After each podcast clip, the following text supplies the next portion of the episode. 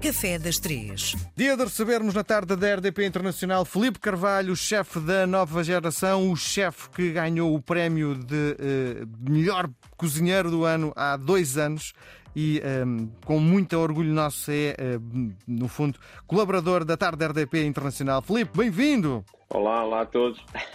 Bom, vamos lá saber, há algum alimento que o Felipe eh, se recusaria a comer? De jeito nenhum, nem cozinhar, nem comer? Alimento que eu me recusaria a comer. Pô, Não sei, essa não não é uma pergunta fácil. Mas, por exemplo, Então faço a pergunta de outra forma até chegarmos ao, ao conceito final. O Filipe cozinha alguma coisa que não gosta? claro, há, há- há- se, por exemplo, o arroz de cabidela não é o meu prato favorito, mas se eu tiver que fazer, faço.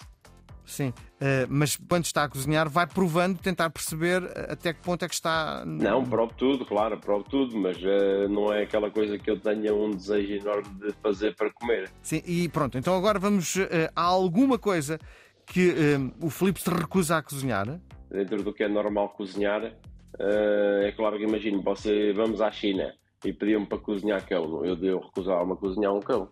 Está a perceber? Sim, Por exemplo. muito bem, muito bem.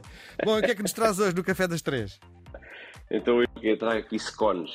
O scone é uma coisa espetacular para comer com chá, com café, com o que vocês quiserem, com leite, eh, mas um scone com uma boa manteiga, uma boa compota é sempre um bom acompanhamento para um chá às três da tarde.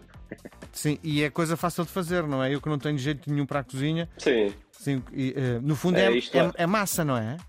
É, isto no fundo é, é- é uma massa, isto leva sempre farinha, leva fermento em pó, leva um bocadinho de sal, açúcar, um bocadinho de manteiga, um bocadinho de leite e depois podem pôr, por exemplo, há quem goste de pôr passas por dentro, há quem goste de pôr pepitas de chocolate, há quem goste de fazer simples, isto basicamente depois é uma massa que fica, depois da amassada a gente estica, depois cortamos com um corta-massa e depois isto leva ao forno a cozer. Sim. É, é relativamente fácil. Sim, eh, isto leva é muita manteiga, não é? Para ter aquela consistência, não é? Leva um bocadinho de manteiga, sim.